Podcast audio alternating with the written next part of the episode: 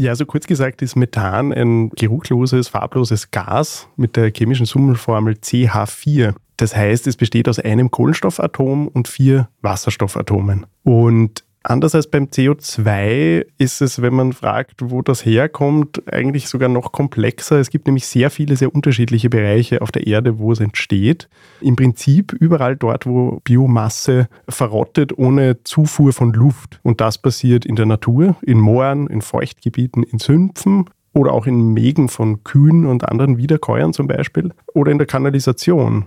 Und damit kommen aber auch der Kanalisation und zum Teil auch schon mit den Kühen sind wir da bei den menschlichen Aktivitäten. Da gibt es eine Vielzahl von Dingen, die Methanemissionen fördern. Die fossilen Brennstoffe spielen da eine Rolle. Methan kommt bei eigentlich der Förderung und Nutzung von allen drei Brennstoffen vor, Erdöl, Kohle und Gas. Vor allem Erdgas besteht ja überhaupt praktisch fast nur aus Methan. Und andere Faktoren sind Mülldeponien. Man kann sich das eh gut vorstellen. Ne? Überall, wo große organische Abfälle verrotten, entsteht Methan und strömt dann eben in die Luft. Ja, und es ist eben äußerst klimaschädlich.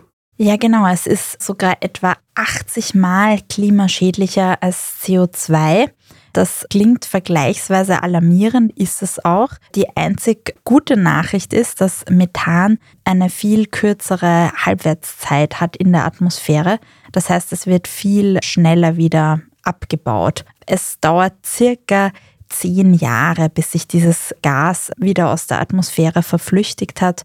Bei CO2 ist das ganz anders. Das verbleibt über Jahrhunderte und deswegen haben auch unsere aktuellen CO2-Emissionen so enorme Auswirkungen für das globale Klima, nicht nur für die nächsten Jahrzehnte, sondern auch Jahrhunderte.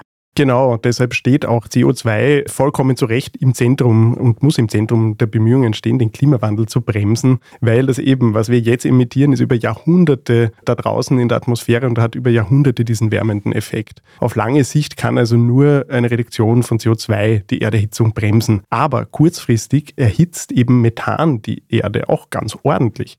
Und die Schätzungen gehen da eigentlich so, dass man sagen kann, fast 45 Prozent der bisherigen Erderwärmung, die wir seit Beginn des industriellen Zeitalters gesehen haben, gehen auf Methan zurück. Also fast ein halbes Grad Celsius ist die Erde heute wärmer durch den Methanausstoß der letzten ja, 200 Jahre. Ja, das ist wirklich gewaltig.